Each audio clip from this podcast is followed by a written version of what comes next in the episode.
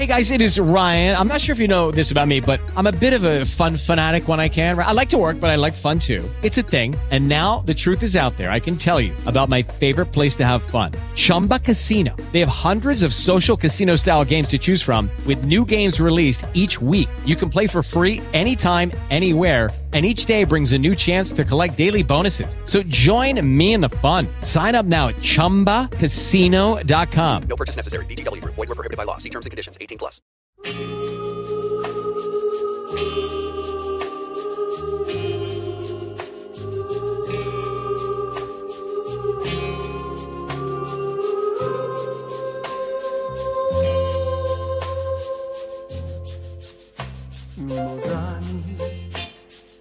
Jesień się Dzień dobry, witamy słuchacze Sensji Kwadransa już w kolejnym miesiącu, marcu. Dziś 1 marca, piątek 2024 roku, a my w dzisiejszej audycji przypominamy fragment rozmowy z profesorem Andrzejem Romanowskim. Patrząc na Litwę, Ukrainę i Białoruś, patrząc na wschód, o myśleniu, jakie zaproponowała paryska kultura, o myśleniu, jakie zaproponował Jerzy Giedroyć, o myśleniu, które otworzyło nasze serca na Litwę, na Białoruś, która jest teraz rządzona przez satrapę, i na Ukrainę, która dzielnie walczy z agresją Federacji Rosyjskiej. Bez tego patrzenia na wschód będziemy bezbronni w obliczu wyzwań, jakie przynosi współczesny świat. No i jeśli chcemy tym świecie odgrywać istotną rolę, to musimy być otwarci i mieć otwartą politykę wschodnią. I o tym wszystkim opowiada Andrzej Romanowski. Całość rozmowy do odsłuchania w śniadaniu z mistrzem. My zapraszamy Państwa w przyszłym tygodniu do naszej audycji, a przez weekend zapraszamy do zaglądania na stronę suplementu kultury, do zaglądania na stronę editstein.pl, piątki na piątki.pl, po dzisiaj piątek, do odwiedzin innych stron, które związane są ze szkołą z charakterem. Wszystkich pozdrawiamy, do usłyszenia w przyszłym tygodniu. to ty, to ty moja jedyna. Przychodziłaś wieczorem do cukierni z przemodlenia, z przeomdlenia senny. W parku płakałem szeptanymi słowy. Młodzik z chmurek prześwitywał jesienny. Od mimozy złotej majowy, ach czułymi, przemiłymi snami. Zasypiałem z nim gasnącym o poranku snach dawnymi bawiąc się wiosnami. Jak tą złotą jak tą wonną wiązanką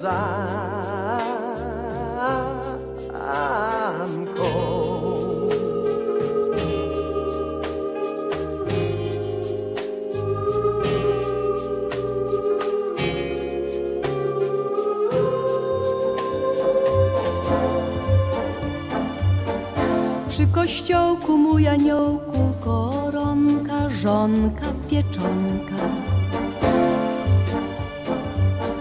Przy kościołku mój aniołku koronka, żonka, pieczonka.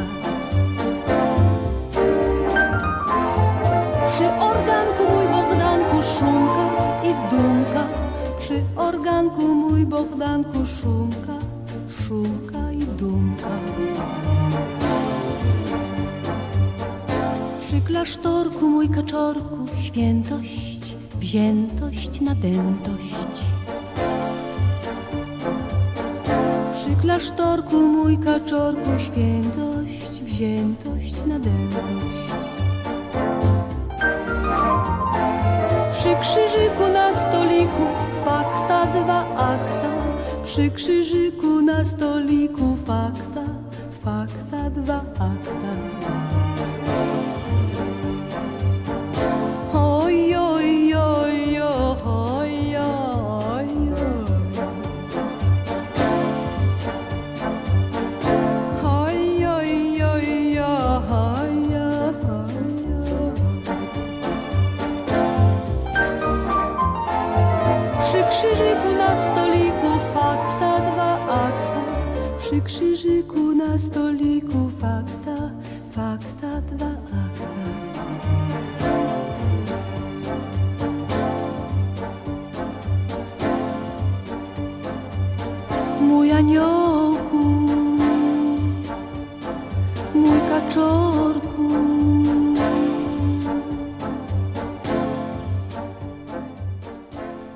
Panie profesorze, y, skoro historia wielokrotnie jest tak niejednoznaczna, że musimy być bardzo wnikliwi, dociekliwi, żeby nie popełniać błędów, to jak, y, a na początku naszej rozmowy przywołał pan profesor redaktora y, paryskiej kultury Jerzego Giedroycia, to jak bardzo powinniśmy się uczyć i czy byliśmy na to przygotowani, a czy w wyniku samej wojny w Ukrainie e, pogłębiliśmy swoją wiedzę, otworzyliśmy się bardziej na coś takiego, o czym kultura zawsze pisała, jak właśnie nasz stosunek do Ukrainy, do Litwy, do Białorusi, o której pan profesor też nam opowiadał. E, Jak, e, czy w sposób świadomy tworzymy czy potrafimy kreować politykę wschodnią. I jest pan profesor także autorem takiego e, tekstu, zbioru tekstów, o którym mówiłem na początku, jak oszukać Rosję.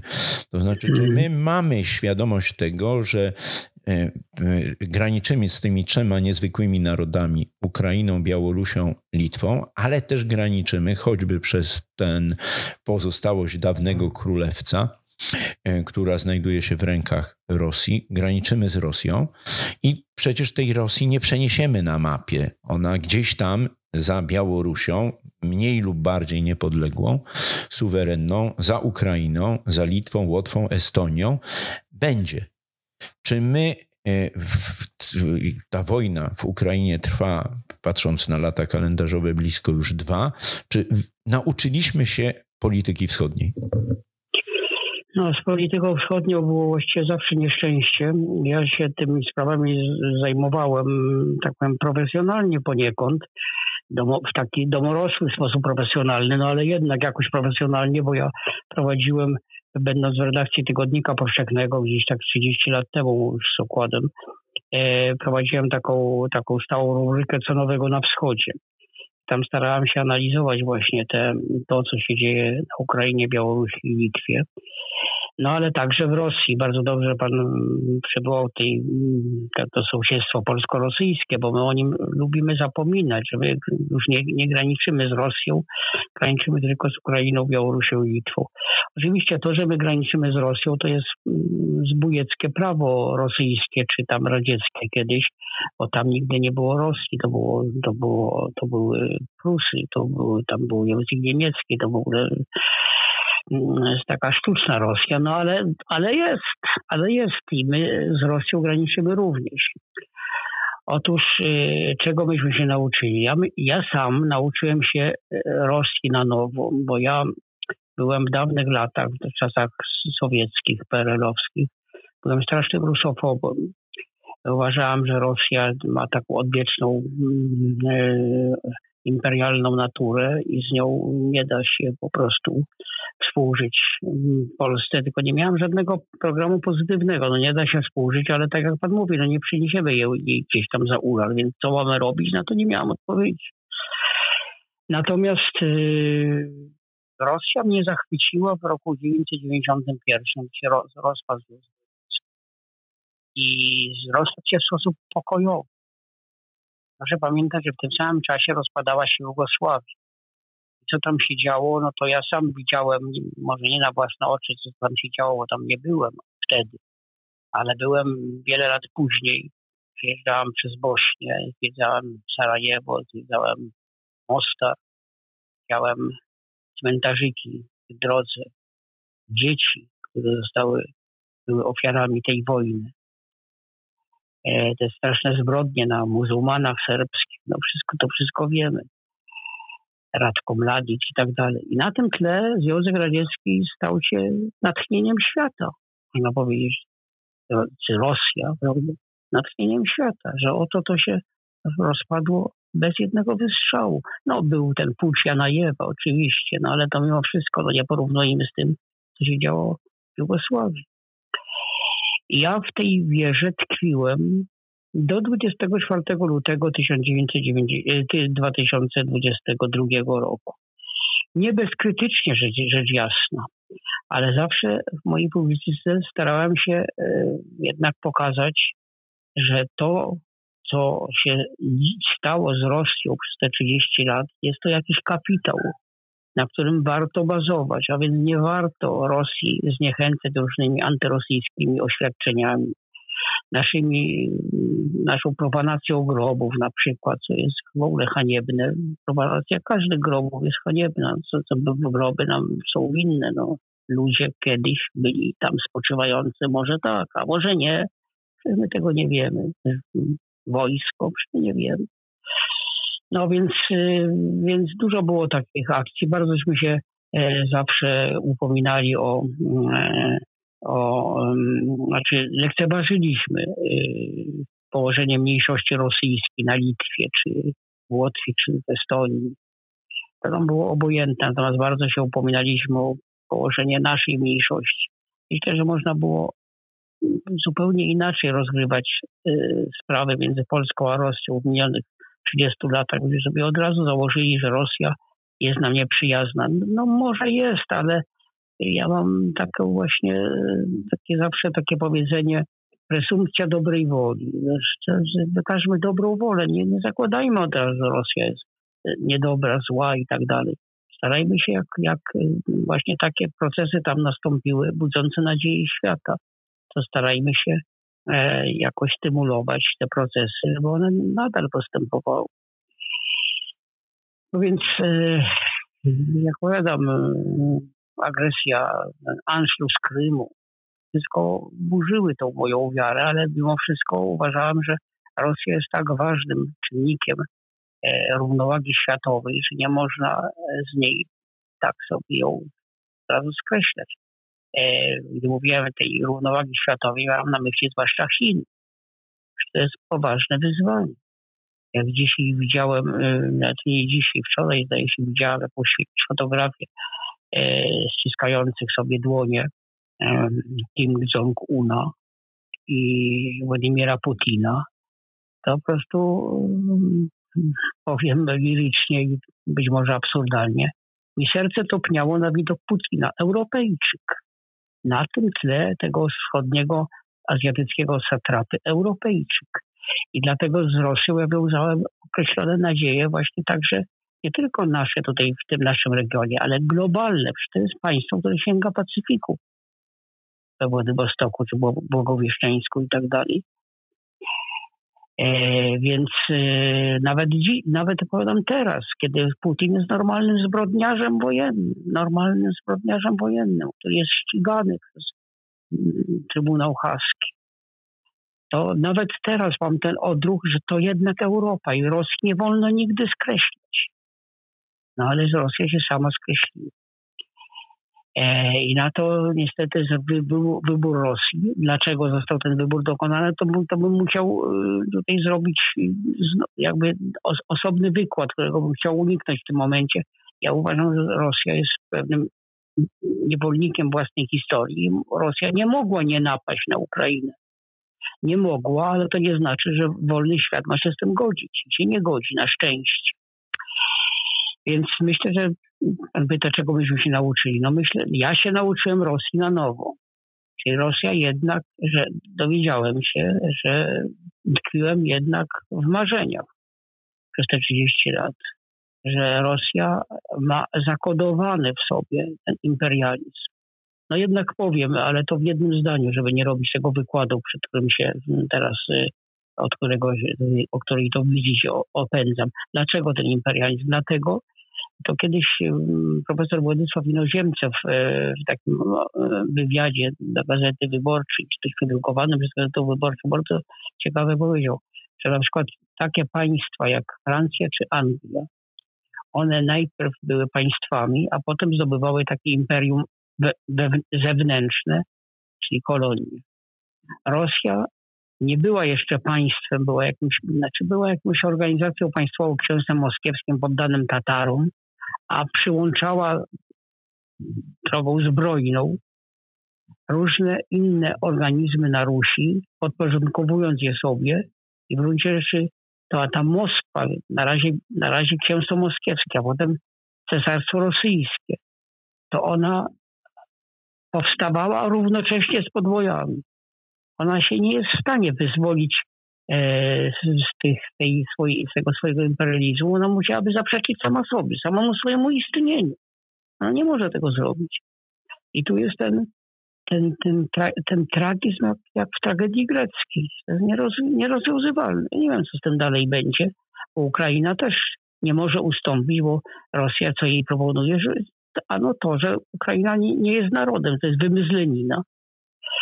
Więc myśmy się, myślę, nauczyli, no ja się na pewno nauczyłem, myśmy się nauczyli tego, że Rosja no jednak jest genetycznie jakby imperialna w swojej samej istocie.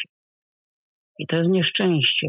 To, to dzięki temu, temu Rosja zawdzięcza swoją wielkość, rozrost terytorialny, ludnościowy i tak dalej, zrusyfikowanie różnych nacji, które nie były rosyjskie, teraz są rosyjskie. E, także różnych nacji, Rus, nacji ruskich. Przecież to była Moskwa, ale były też inne państwa ruskie, które były były, miały zupełnie inny ustrój. Na przykład Nowogród Wielki, to, to była demokracja ruska, rosyjska, to jest Rosja. Rosja to sobie wszystko podporządkowała e, okrutnymi metodami. Okrutnymi. Więc nauczyliśmy się tego, że, że nie można mieć złudzeń. Że Rosja po prostu nie może wyzwolić się od, swojej, e, od swojego imperializmu, bo, jej przestaje, bo, bo przestanie istnieć. Oni tak to postrzegają, ale ja to, to rozumiem. Mają prawo tak to postrzegać. I teraz pytanie zasadnicze, co z tym świat ma robić? Bo świat się nie może z czymś takim pogodzić. No dziś Ukraina, a potem może być, jak kiedyś mówił nieżyjący nie dysydent rosyjski, dziś, dziś, dziś Kijów, a jutro Warszawa. No. no, my na szczęście jesteśmy w NATO. No ale nic nie jest wieczne. Więc to jest jedna sprawa, czego się nauczyliśmy. Po drugie, nauczyliśmy się Ukrainy. Choć nie do końca. Ta, ta cała mm, sympatia dla Ukrainy walczącej z agresją jest czymś niebywałym w Polsce. Tego nigdy nie było. Te flagi ukraińskie, które tutaj wiszą, gdy moja rodzina, część rodziny jest z Lwowa. 1 listopada 1918 roku Lwów się zbudził zobaczył flagi ukraińskie na, na, na ulicach i chwycił na broń. Tak się zaczęło coś, co się nazywało obrona Lwowa. Obrona przed Ukraińcami. Lwów jest dziś miastem ukraińskim, jak wiadomo. A dziś flagi ukraińskie wiszą. Ja sam chętnie, nie, nie, jeszcze nawet w 1991 roku śpiewałam razem z Ukraińcami ich hymn Szczenew Merła Ukraina i Sława i Wola, Szczelam bracia, uśmiechnięta ko, e, e, kozacka dola, duszu tiło my położymy za naszą swobodu i pokażę, że my bracia kozacko rodu. Przepraszam, moja wymowa ukraińska jest taka sobie, najdelikatniej mówiąc. I nauczyliśmy się Ukrainy. I nauczyliśmy się Ukrainy także wschodniej Moja córka przyjęła całą rodzinę z Ukrainy Wschodniej, o której my dotąd właśnie nie mieliśmy pojęcia. Dla nas Ukraina to było Lwów, cała Galicja, prawda, e, do, do Zbrucza. No i plus Kijów. Ale że jest jeszcze Połtawa, a że jest jeszcze Ługańszczyzna, e, no, czy do, do, Zagłębie Donieckie, to, to tylko za specjaliści. No, Ukraina dla nas to abstrakcja była. Więc nauczyliśmy się Ukrainy ale powiedziałam nie do końca. Znaczy, są takie e, różne skazy na tym ideale. Czyli na przykład ta słynna sprawa z, z pomnikiem nagrobnym e, ukraińskiej powstańczej armii, e, na naszych obecnych kresach zachodnich, który to pomnik został e, najpierw przez wandali zniszczony, potem odbudowany, ale z innym napisem, który no jakby godził w uczucia Ukraińców. Nie widzę powodu, dla którego byśmy nie mogli tego przywrócić w poprzednim kształcie. Ktoś mi na to powie, jak to nie widzę powodu, jak to była UPA, która mordowała masowo, ludobójczo mordowała naszych rodaków. No tak, to jest prawda. Tylko, że my nie jesteśmy w stanie narzucić Ukraińcom naszej wizji historii. Dla nich UPA to jest tak jak dla nas AK. Czy to nam się podoba, czy nie. Oni tak to postrzegają, że to jest ich taka formacja zbrojna, która walczyła o samostijną Ukrainę, o niepodległą Ukrainę. No różnimy się. No dlatego my jesteśmy Polakami, oni Ukraińcami, że mamy inne spojrzenie na naszą historię.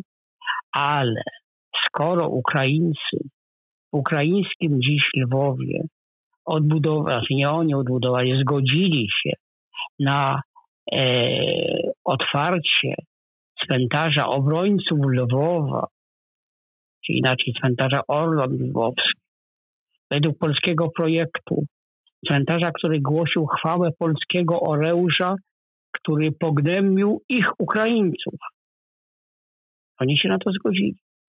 W roku 2005 zostało to otwarte. Czy to im było w smak? No jasne, że nie było w smak. Ale oni z pokorą przyjęli optykę sąsiada.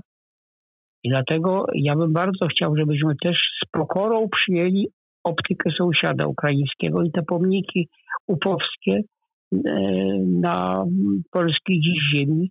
Nie musimy ich odbudowywać polskimi rękami. No po co? To nie to byli nasi wrogowie. Ale niech sobie Ukraińcy, mniejszość ukraińska, odbuduje te pomniki, a my się odczepmy od tych pomników. Nie ingerujmy w te napisy nie usiłujmy ich mm, prawda, jakoś bagatelizować mówiąc już dewastować. Więc to jest ta skaza. No teraz pojawiały się nowe problemy z importem ukraińskiego zboża i tak dalej, no ale to już jest czysta polityka, więc już to nie, nie będziemy wchodzić. Y, ostatnie, czego myśmy się nauczyli, no Białorusi tośmy się nie nauczyli, bo tam rządzi, rządzi Łukaszenka i nam się zdaje, że, że Białoruś to jest właśnie taka Łukaszenkowa. To nie jest prawda. Ja uważam, że Białoruś, to samo zresztą usłyszałam z ust profesora Jana Widackiego, który był przez szereg lat ambasadorem Rzeczypospolitej Polskiej na Litwie i on właśnie to, to, to w tej chwili powtarzam za nim, ale ja te, też tak niezależnie od niego uważam, że Białoruś jest jako, jako naród, jako społeczność jest najbardziej propolska, można powiedzieć, z tych wszystkich trzech narodów, Ukraińcy, Białorusi i Litwini. No oni po prostu jakoś lgnął do Polski. To przecież w 90, e, gdy rozpadł się Związek Radziecki, to w 92 roku premier Kiebicz, jak on się chyba nazywał, Wiaczesław Kiebicz, proponował premierowi Janowi Olszewskiemu coś, co mogłoby się nazywać Unią Polsko-Białoruską. Oni po prostu lgnęli do Polski jako do jakiegoś takiego, no nie, nie daj Boże, żeby Olszewski się na to zgodził, to by nas e, gospodarczo zupełnie utopiło, no ale że w ogóle były takie pomysły, ani Litwini z czegoś takiego z siebie nie wykrztuśnili, ani Ukraińcy. Także ja radzę, e, więc krótko mówiąc, radzę, radzę docenić Białoruś i i mówię, że Białorusi, Białorusi myśmy się w ogóle nie nauczyli, w ogóle, w ogóle nic, nic nie rozumiemy, nic nie kumamy, nie, nic no zupełnie tak jak, jak ja wiem, jak, jakby to była Kambodża czy, czy jakaś tam Kolumbia, czy takiego obcy kraj. Bardzo przestrzegam przed takim myśleniem. Przywróćmy polskiemu myśleniu Białoruś. Białoruś, Dobroruś, jak mówił kiedyś Tadeusz Konwicki, jak pisał Tadeusz Konwicki. No i czy Litwy myśmy się nauczyli? Też wątpię. Litwa w tym wszystkim okazała się bardziej proeuropejska niż, niż Polska. No, no nie, nie, mają kłótni z Unią Europejską.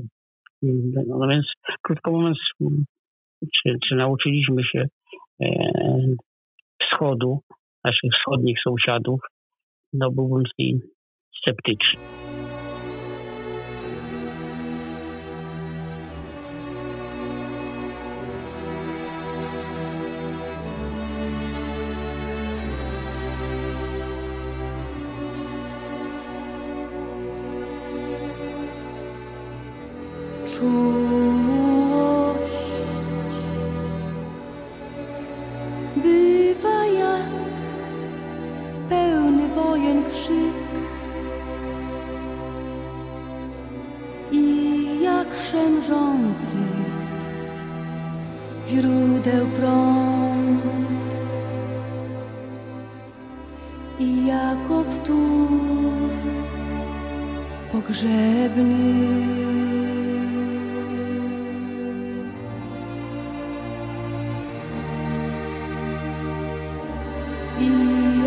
Plecionka długa z włosów blond na której wdowiec nosić zwykły zegarek srebrny.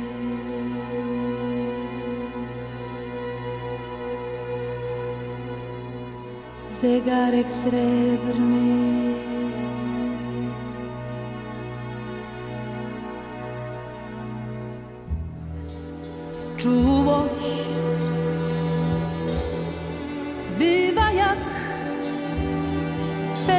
Wojen krzyk.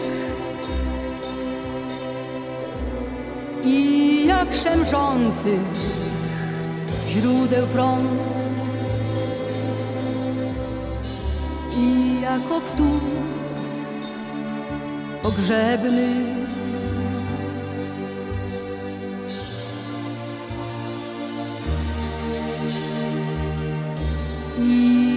jak plecionka długa z włosów blond. Na której wdowie nosić zwykły Zegarek srebrny.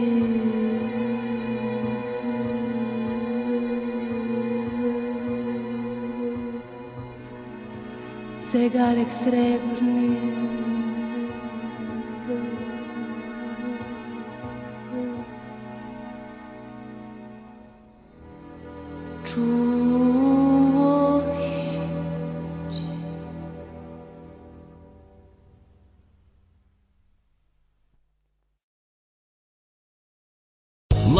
Casino asking people what's the weirdest place you've gotten lucky? Lucky? In line at the deli, I guess? Aha, in my dentist's office.